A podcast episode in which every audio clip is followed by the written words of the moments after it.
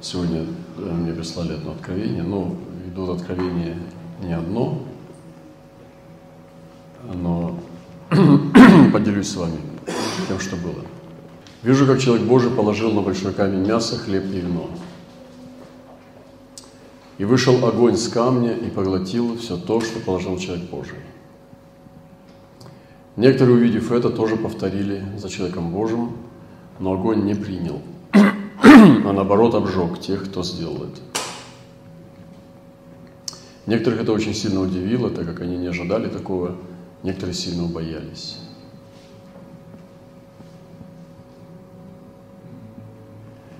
То есть не работают э, методики. Мы не можем э, взять метод, повторить его, и это сработает. Э, ты не можешь быть похож на Иисуса и быть Иисусом. Ты не можешь быть внешне похожим на Павла и стать Павлом.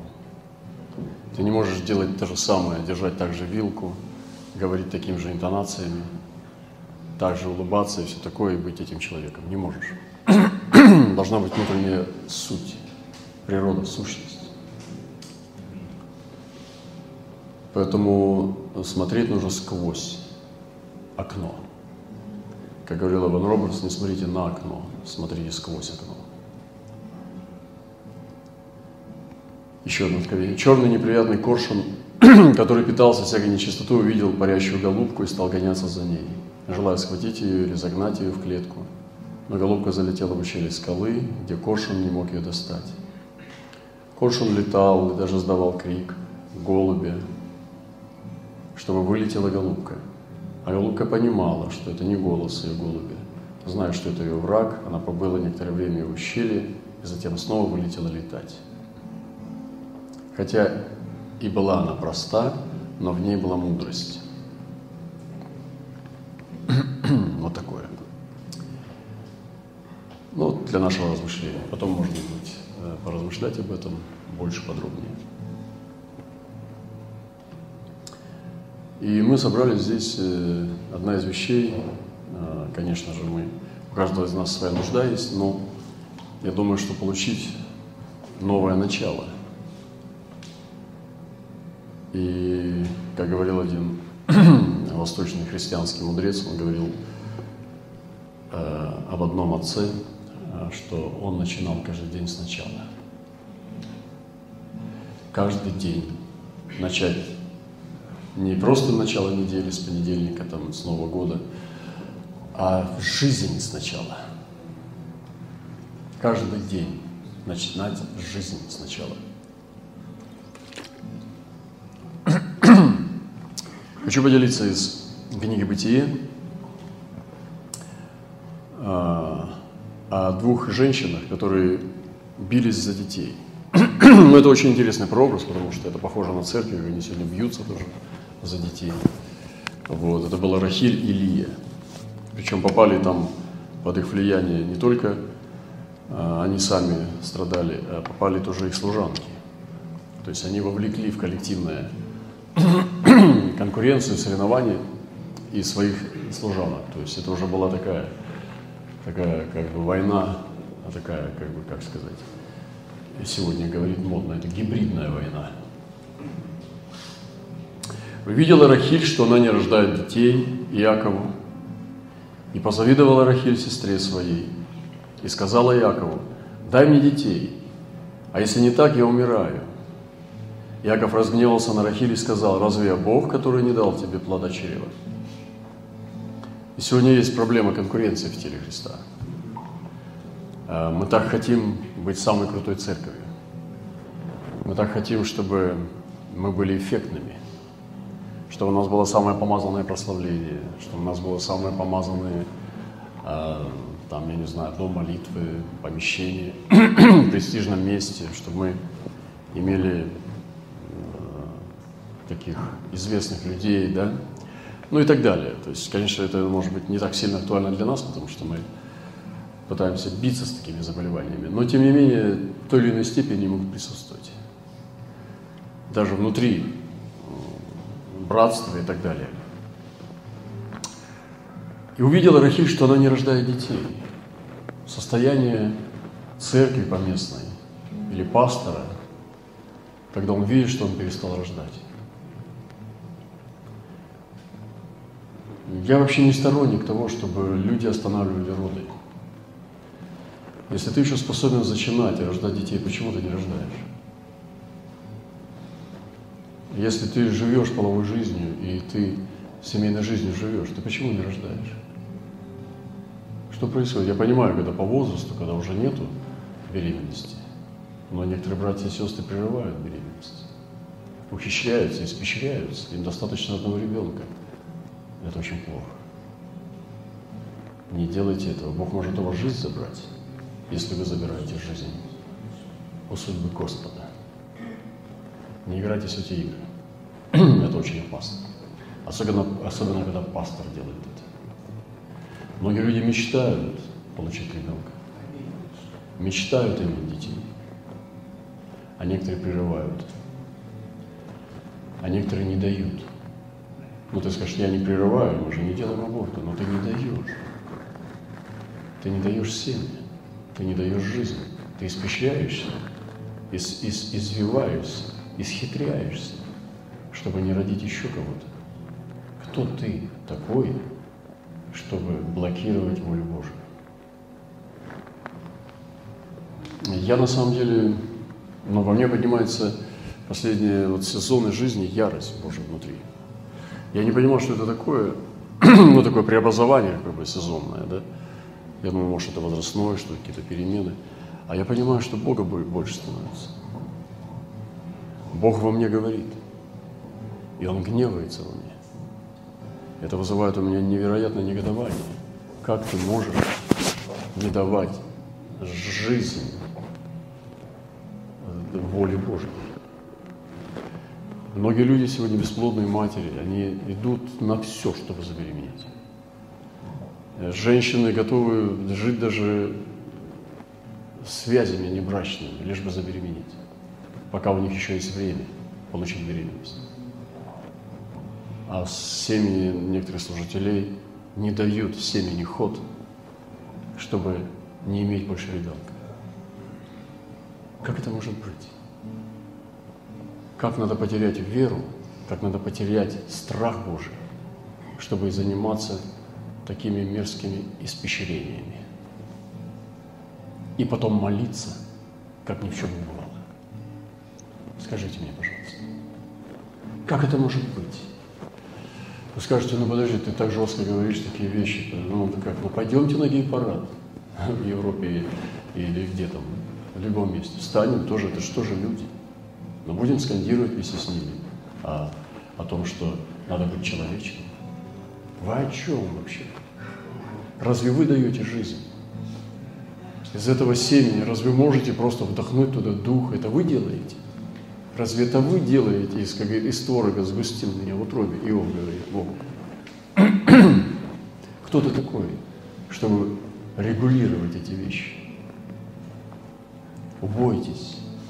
И все, кто услышит это слово, убойтесь, потому что Бог может забрать у вас жизнь.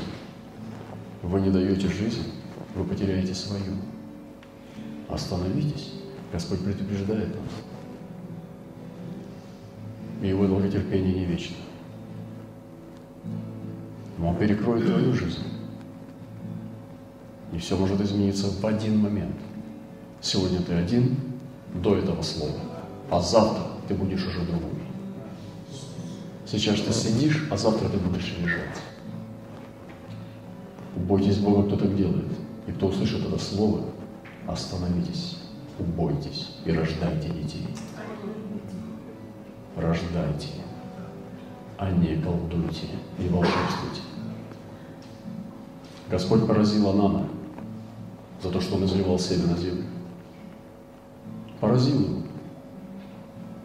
И поразил еще людей. Братья и сестры, живите и сейте жизнь, и, и наполняйте эту землю правильным семенем. Слава нашему Господу. Это все от неверия, это все от испорченности, от оскверненности – это все от эгоизма. И это зашло прямо на святое место. Вы думаете, там Бог остался? Он упихнул. Да голубка улетела. Поэтому сохраните эту чистоту, чтобы Павел вас узнал. Авраам признал своими. И видела Рахиль, что она не рождает детей. И сказала, дай мне детей. А если не так, я умираю. Вот как надо детей хотеть. Слушайте, я не на пустом месте говорю. Дух Божий меня видит.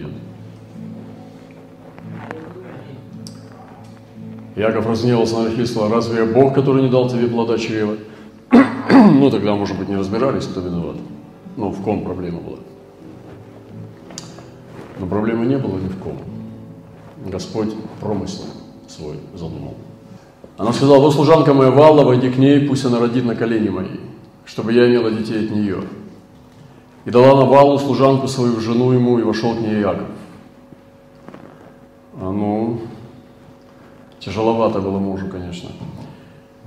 Может, ему нравилось, я не знаю, но, наверное, тяжело. Вала зачала, родила Якову сына, сказала Рахиль. Судил мне Бог, слышал голос мой и дал мне сына. Посему нарекли ему имя Дан. И еще зачала и родила Валла, служанка Рахилина, другого сына Якова. И сказала Рахиль, борьбой сильной боролась я с сестрой моей и превозмогла. И нарекла ему имя Нефалим. Но вот кто здесь победил вообще? Сестра победила сестру. А кто вообще победил? Победа сестры над сестрой.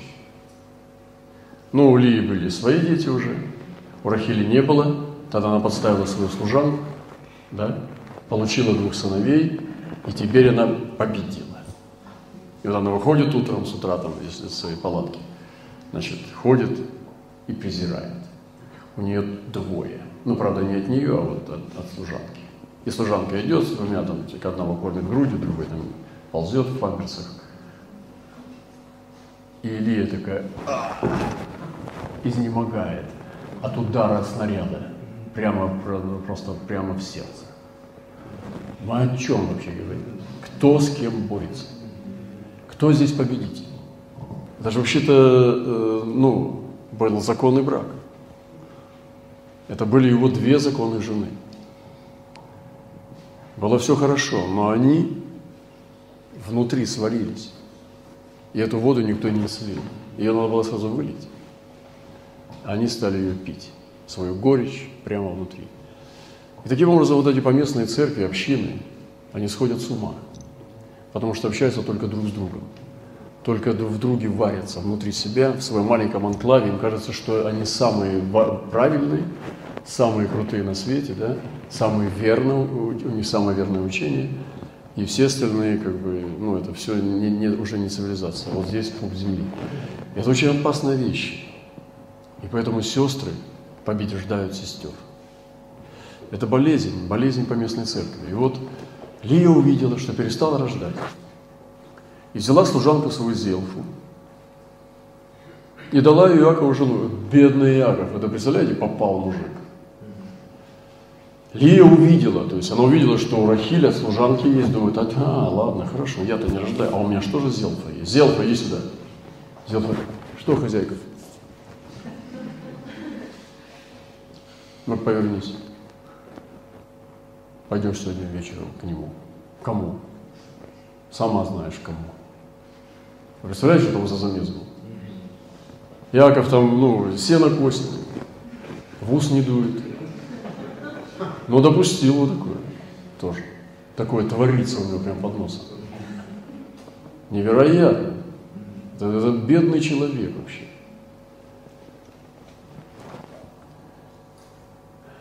И дала ее Иакову в жену, уже четвертую. Вы думаете, ну, это хорошо? Если ты любишь человека, и тебе суют того, кого ты не любишь. Это же как проституция, это же ужасная вещь. Особенно для мужчины. Это вообще, это как будто тебя изнасиловали. Я не переживаю, не знаю, что это такое, но по милости Божией. Но это же дикие вещи.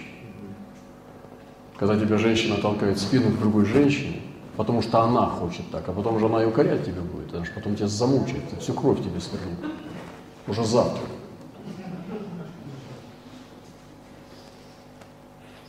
Ты радовался или нет там? Что такой счастливый? Почему ты не болеешь? Почему ты? Я вот за тобой наблюдаю. Что-то порозовел, ты что-то хорошо тебе.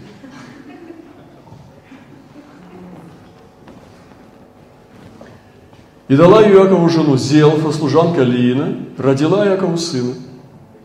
И сказала Лия, прибавилось. Ну, аллилуйя сказала, что-то про Бога, прибавилось. Это вот, ну, это то же самое, как сегодня говорят, такое. Ну, междометие. И нарекла ему имя Гад. И родилась Зелфа, служанка Ли, другого сына Акова. Снова ее туда давай. И сказали, к благу моему, ибо блаженной будут называть меня женщина. И нарекла ему имя Асир. То есть две служанки по двое родили, Лия перестала рождать и так далее. Но, да, нужно увидеть, что ты перестал рождать. И вот это вот э, движение, когда мы перестаем рождать, ведет нас на неправильные действия. Ведь они-то потом еще рождали. Илия потом родила.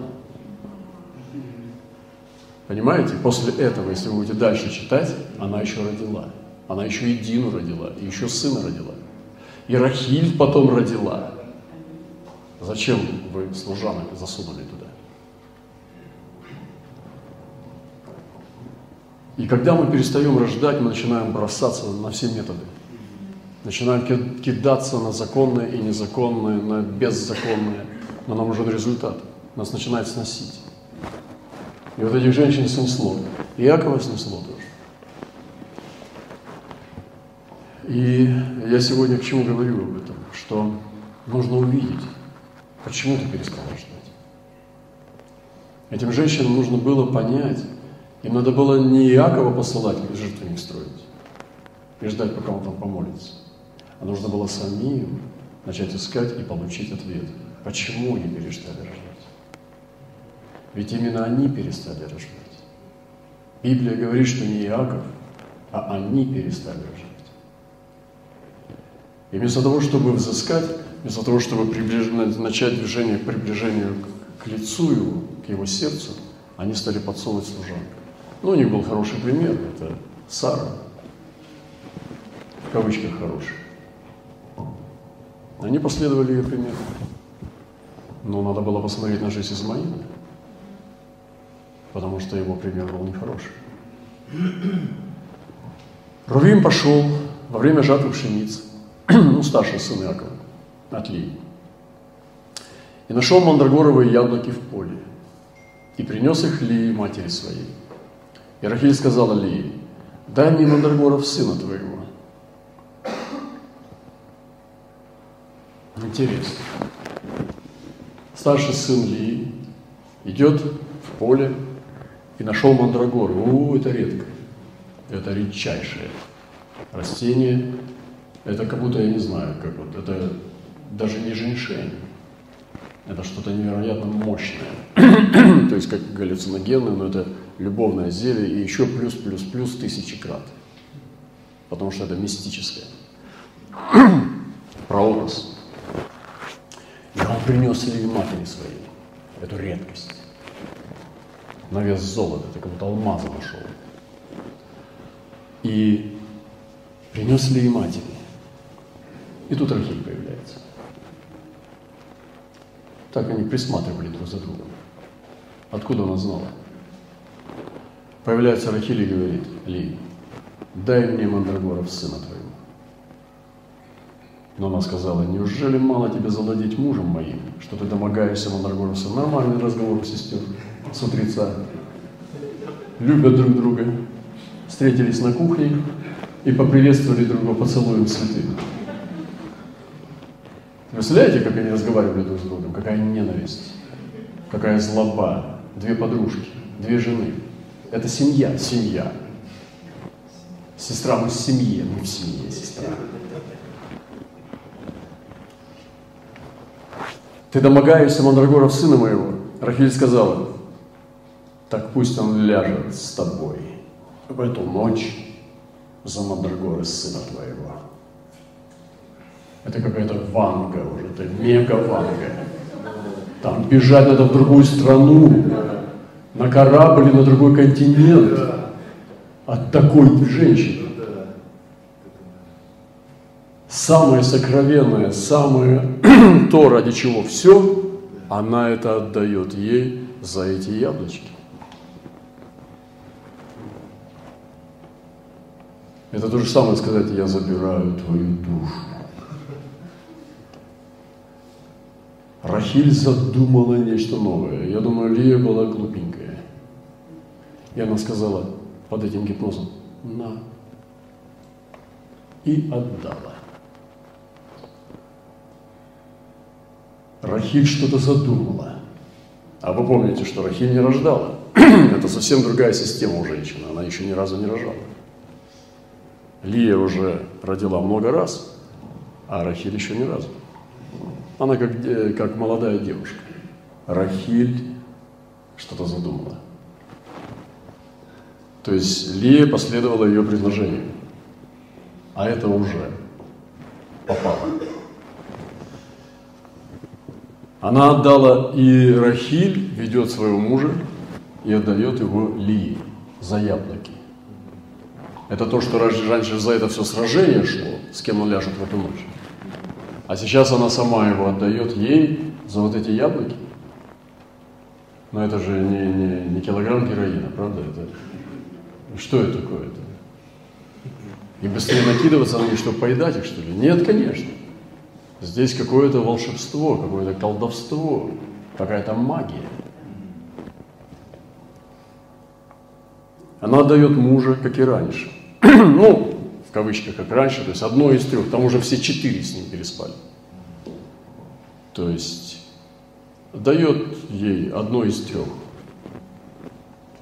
А этот вообще с работы пришел, что куда идти? Туда идти. Да не туда, он туда.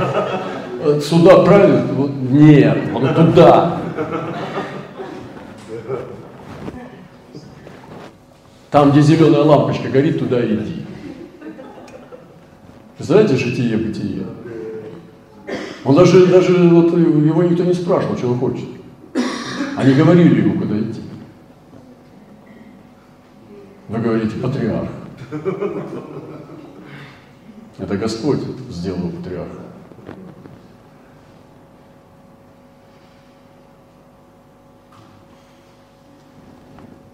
И началось. Иаков пришел с поля вечером. Лия вышла ему навстречу.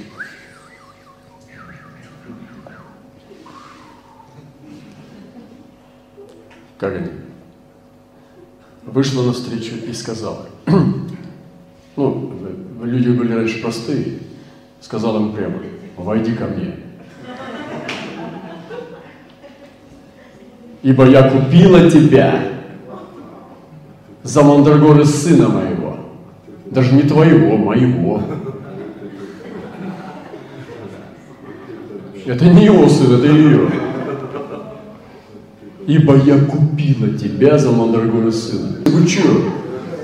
Вы там что-то срастили. А, а, а, а, купила меня за мандрагоры. А, ну если за мандрагоры, конечно. А где они мандрагоры вообще? Я тут при чем? Вы там что-то срастили, в карты проиграли меня.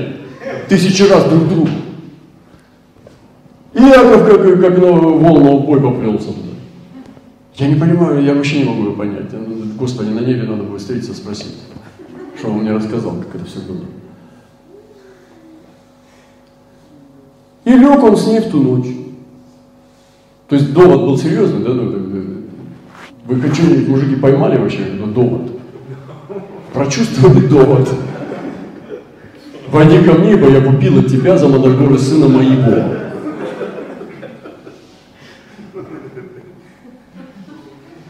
Яков только обернулся, Бог есть или нет, и пошел. И услышал Бог Лию, и лег он с ней в ту ночь. И услышал Бог Лию, и она зачала и родила Иакову пятого сына. И сказала Лия, что открывается утром, она выходит, фу, на землю. Бог дал возмездие мне за то. Представляешь, что такое? Это мы в палате номер 6, как возмездие. То есть забеременела женщина, говоришь, возмездие. Сестры, когда будете беременеть, говорите, выходите, пастор, говорите, возмездие.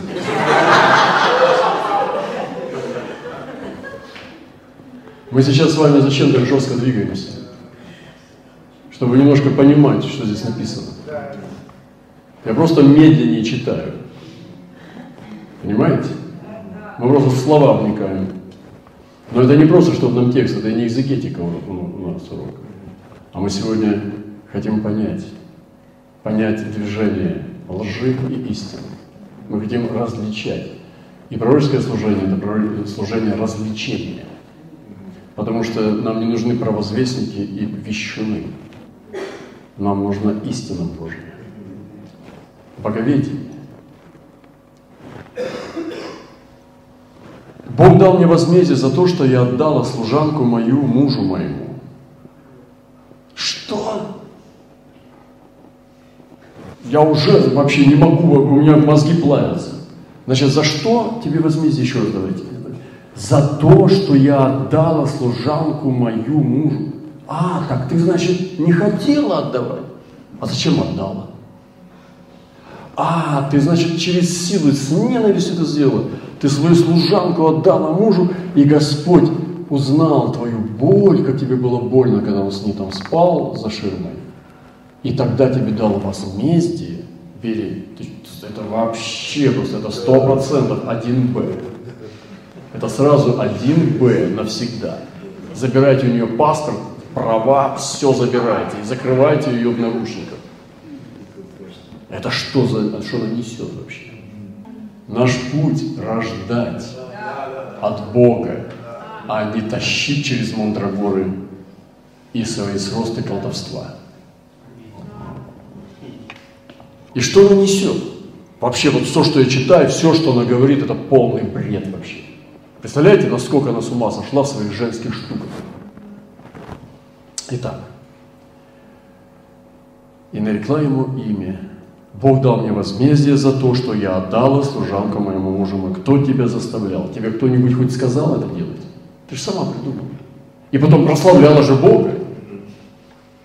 Да? Она же прославляла. А теперь, оказывается, позор. И нарекла ему имя Исахар. И еще зачала Лия и родила Якову шестого сына. И сказала Лия, Бог дал мне прекрасный дар. Ну, наконец-то. Теперь будет жить у меня муж мой. У меня будет жить муж мой. У меня будет жить мой, мой, мой, у меня, мой, мой, мой, у меня, мой, мой, мой, мой. У меня, меня, меня, мой, мой, мой. Жить, жить, жить, у меня, мой, мой, мой. А мой, знаешь что? А мой, а мой тоже мой. Он не твой.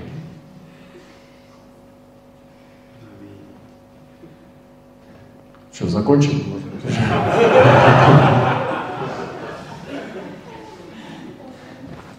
Мой, мой, мой. Ибо я родила ему шесть сынов. Яков вообще, если бы вот так вот под деревом сидит нечестно. Подожди, что, как дела?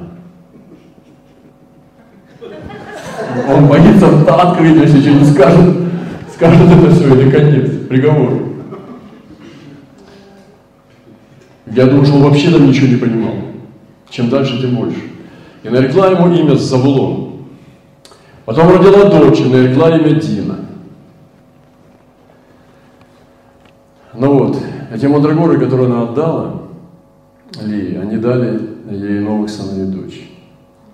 И написано, и услышал Бог Лию все-таки, да?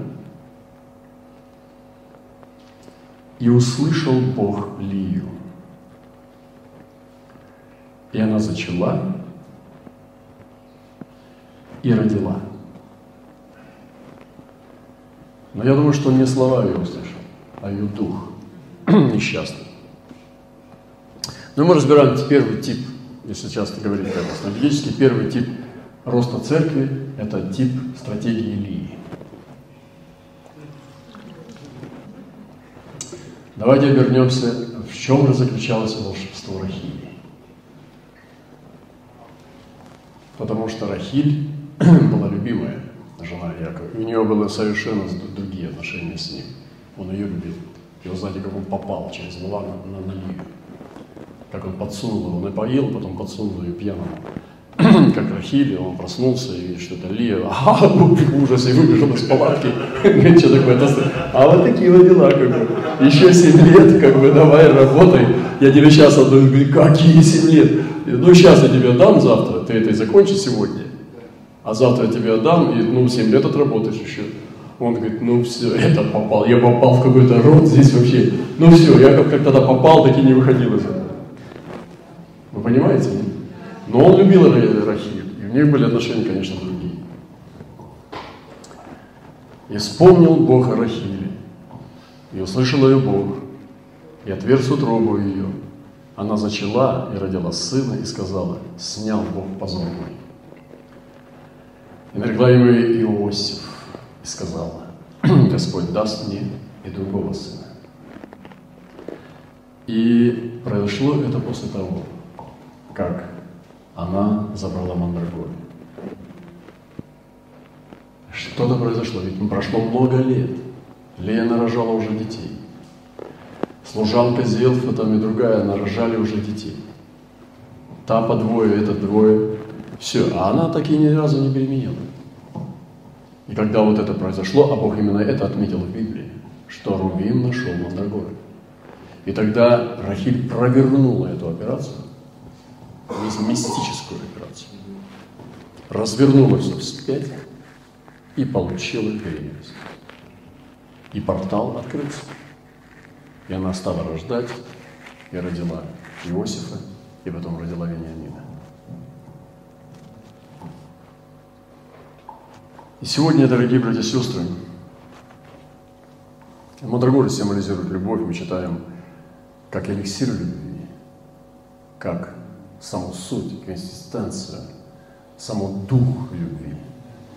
И мы читаем песни песней, все об этом. Это все о мандрагорах. Там воспеваются мандрагоры. И портал открылся. То есть она пошла, она поменяла свои отношения. Она поменяла свою природу взаимоотношений, она поменяла себя. Она перестала двигаться в конкуренции.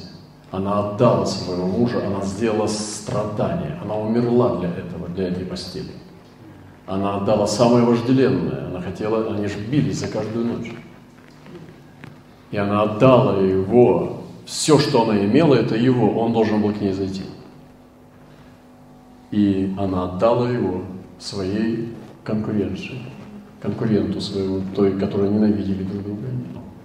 И получила что-то большее. Господь помиловал и ту, и другую, но Рахиль, мы сегодня говорим о ней, о совершенном пути, совершенный путь для тех, кто перестал, кто не может плодоносить. А среди нас есть люди, которые не могут плодоносить. Среди нас есть люди, которые перестали плодоносить. Среди нас есть люди, которые так и не отверзли. У вас от урова не отверстия. Среди нас есть люди, которые не знают, что такое наслаждение плодом христианским плодом, наслаждаться плодами. Вот есть путь Рахили, это через Мандрагоры. Путь Рахили – это поменять природу, не борьба и сражение, инстинктивно хватать, рвать себе, а отдавать, расточать, отдавать сокровенное и обретать то, что тебе подарят, подарят небеса не забирать, а обретать. Обретать с небес. Мой же обрел благодать пред Господом. И путь Рахили – это совершенный путь. Она отдала всю свою цель жизни, за что она сражалась постоянно каждый день в напряжении. Скажем, закатом солнца она мучилась, если он не шел к ней. Но она отдает добровольно его своему врагу, своей ненавистной сестре и получает все то, о чем только можно мечтать в ее случае. И вот этот вот путь, парадигму вот этого служения Богу поменять. Сегодня я хочу ну, донести, я не знаю, получилось у меня или нет, поменять природу своих взаимоотношений, изменить все на любовь, изменить наш долг служения, изменить нашу э, вот эту духовную усталость, эту духовную спесь, эту духовную ревность, это духовный пыл. Просто все это отдать к ногам креста. И поменять все на любовь. Поменять все. Все оставить и отпустить эту лодку. И она сделала это. Это путь Рахили за Мандрагорой. И она взяла их себе, посмотрела мужу в спину, как закрылась в шатре дверь, и пошла, села в одиночестве на свой коврик, открыла этот платок, в котором лежали там несколько яблок мандрагор, и вошла в портал, любовь. Она приготовила себе зелье и спила его, возможно, приготовила для Якова, и поняла, что она перешла. Она сделала переход, этот мистический переход в новый портал. Как бы я желал сегодня, и тогда ваш жертва не загорится, как в этом откровении. Тогда не надо будет повторять то же самое и удивляться, почему не работает. А жертва не загорится сам. Тогда он будет полыхать. Потому что произойдет переход. Вы получите то, что вы изберете. И она зачала. Это новое семя. Она родила, написано, нового человека. И вы знаете, кто стал Иосиф. И хотя он не был первенцем, равного ему не было. Даже Иуда в то время не равнялся с ним.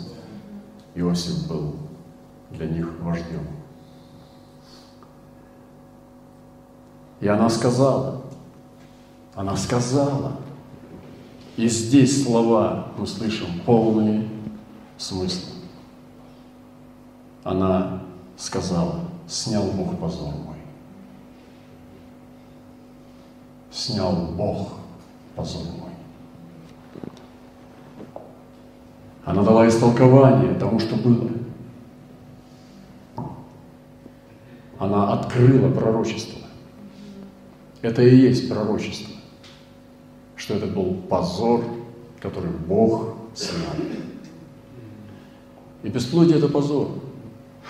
Я не говорю о физическом. Есть разные физические недостатки, там, заболевания, генетика.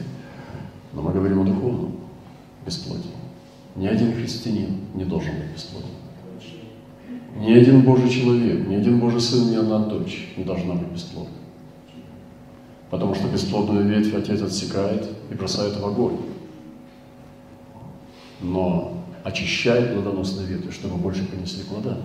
И тем прославится Отец, мы сказал Христос, что вы принесете много плода. У Бога не должно быть бесплодных. И мы сегодня здесь, я хочу молиться сейчас вместе с вами, чтобы мы начали плодоносить. Чтобы мы пошли путем Рахили, не путем битвы Лии. Посмотрите, что мы сейчас проработали Лию. Как мы сражаемся за за царство, сражаемся за цели, как мы выбиваемся в своей совести, компромиссы, куча ошибок, набираем грехи, привычки. Начинаем быть похожи больше на администраторов и бухгалтеров, чем на помазанников и пророков. И это Лия, несчастная, уставшая, потерявшая присутствие в своей жизни. Пасторы, уже выхолостившиеся, знать, как отвечать на без присутствия, без счастья, без блаженства. И Рахиль остановилась. Она посмотрела на сестру, посмотрела на себя и сказала, я так не хочу. Я не хочу так. Я тоже переживал в жизни такое. Когда я в Христа, это был очень мистический опыт. Я пережил мое могущественное посещение Господа. Плакал, сокрушался, недели две у меня слезы даже во сне не лились, у меня подушка мокрая все была выливалась вся моя э, больная совесть из глаз. Все мои, все мои болезни из глаз текли. Вытекло все, что приносило мне боль и горечь. А потом началось новое наполнение. Потом я стал пастырем. Потом стал ездить на конференции. Потом стал смотреть на других успешных пастырей, крупных церквей. Потом стал слушать проповеди. И так все, как-то все так занесло, закружилось, как будто меня околдовали. Потом поездил за границу, там, ну, то есть посмотрел на церковь, тоже все, на здание, на этот престиж и так далее. Что-то захлестнуло, захватило, я даже не заметил, как я, как путешествие пилигрима. Очутился и почувствовал, что я уже не помазанник, я администратор. Я не, не вождь Божий, а я командир, начальник. Злой, раздражительный. Я подумал, что происходит? Когда я пришел маленьким мальчиком к тебе, Иисус, я был ну, духовно, юноша, чистый, поэтический, романтический. Символист, романтик, поэт и певец. И что из меня стало? Какое-то сухое дерево. Злое, отвратительное, на каком-то болоте. Я, никогда, я в жизни такой презирал таких людей, никогда с ними даже руку не протянул. Ну, простите, я был гордый и сумасшедший. А сам в такой Я думаю, этот Христос. И я понимал, мне благодать Бога дал, что Христос ничего с этим общего не имеет. Так же, как и Иегова с, с тем, что Лия творила, ничего общего не имеет. Там у нее такой замес был, что это ведьмочки отдыхают. Ее надо поставить, как, чтобы она учи, учила всех ведьм планеты. Как быть вот этой вот бабайгой, ведьмочкой. Это упаси, Господи, от такой женушки. Ты представь себе, сходишь ты э, тем, кого она тебе подставит, а потом хочешь, чтобы она тебя, э, ну, простила за все. Конец тебе. Ты же ты что сама сказала я тебя испытал. И вот я понял, что Христос с этим ничего общего не имеет. Я решил, да пошло бы все. Я уже все потеряю, но вернусь к Нему. И пусть люди что хотят говорят, я лучше его буду иметь, как в самом начале. Я подумал, ну как это может быть мягко, жестко делать блудо? Да ничего не будет. И Господь стал ближе, ближе, лодка стала на горизонте появляться, там из тумана в темноте, потом ближе, ближе силуэт. И вот стоит один в этой лодке. Весло хлюпает, приближается все больше и больше и соединяется с тобой. И сегодня я в этом сезоне своей жизни я наслаждаюсь. И вы знаете, что иногда бывает не вмещается, непонятно. Но мне хватает, что я с ним. Это самое дорогое, что у меня есть. Это путь Рахили. Она вернулась. Она оставила конкуренцию, она оставила свои цели, она оставила быть крутой, она оставила все вот это и отдала своего мужа этой женщине. Взяла мандрагоры и вошла в любовь. Сегодня я зову вас на этот путь. Не уверен, что я смог донести до вас, но это другой путь. Это не путь напряжения плоти, чтобы Бога прославить. Это путь отдачи, это путь доверия, это путь любви, это мандрагоры. И как написано, что у дверей, у порога лежат мандрагоры. Возьмите мандрагоры, подберите у порога этого портала и заходите. Сегодня сюда я зову. И хочу молиться вместе с вами, если, может быть, даже вы не до конца что-то поняли. Может, кому-то это не сильно актуально. Но она сказала, Бог снял с нее позор, она дала истолкование, глаза ее открылись. И снятие позора – это обличение в новые одежды, в славные одежды.